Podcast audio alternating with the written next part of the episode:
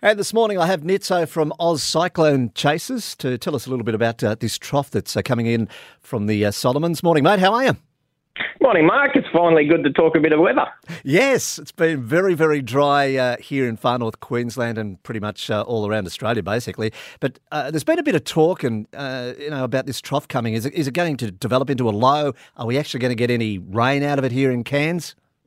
Yeah, look, it's difficult to say whether it'll develop into a low. If it does, it's just going to be a very, very weak low.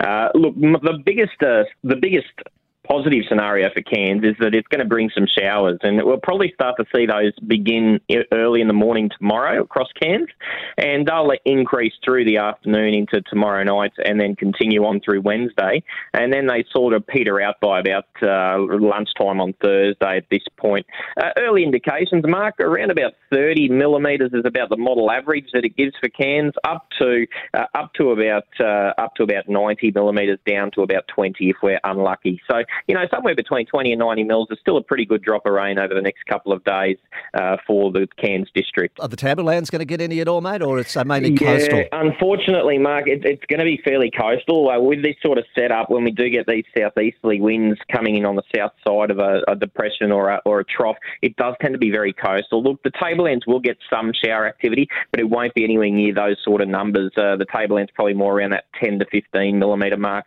And of course, places like Mareeba, who are in a range shadow, they get even less than that normally.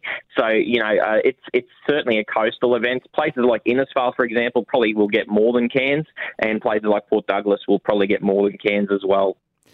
Okay, so at least uh, we're getting a little bit. Look, we'll take anything we can get at the moment. But uh, on the uh, the long term of things, mate, when's the monsoon going to come down? Are we looking after well after Christmas now?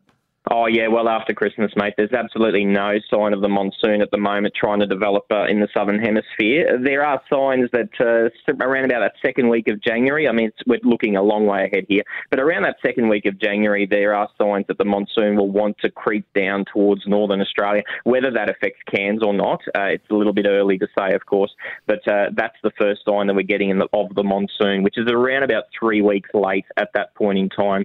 But mate, look, at least at least now we're getting some showers shower activity, the grass will start growing, uh, and it'll be nice and cool for the next couple of days too. Those southeasterly winds on the south side of that trough will, will increase to around 15 to 20 knots around the region, so uh, there'll be some gusty winds with these showers as well.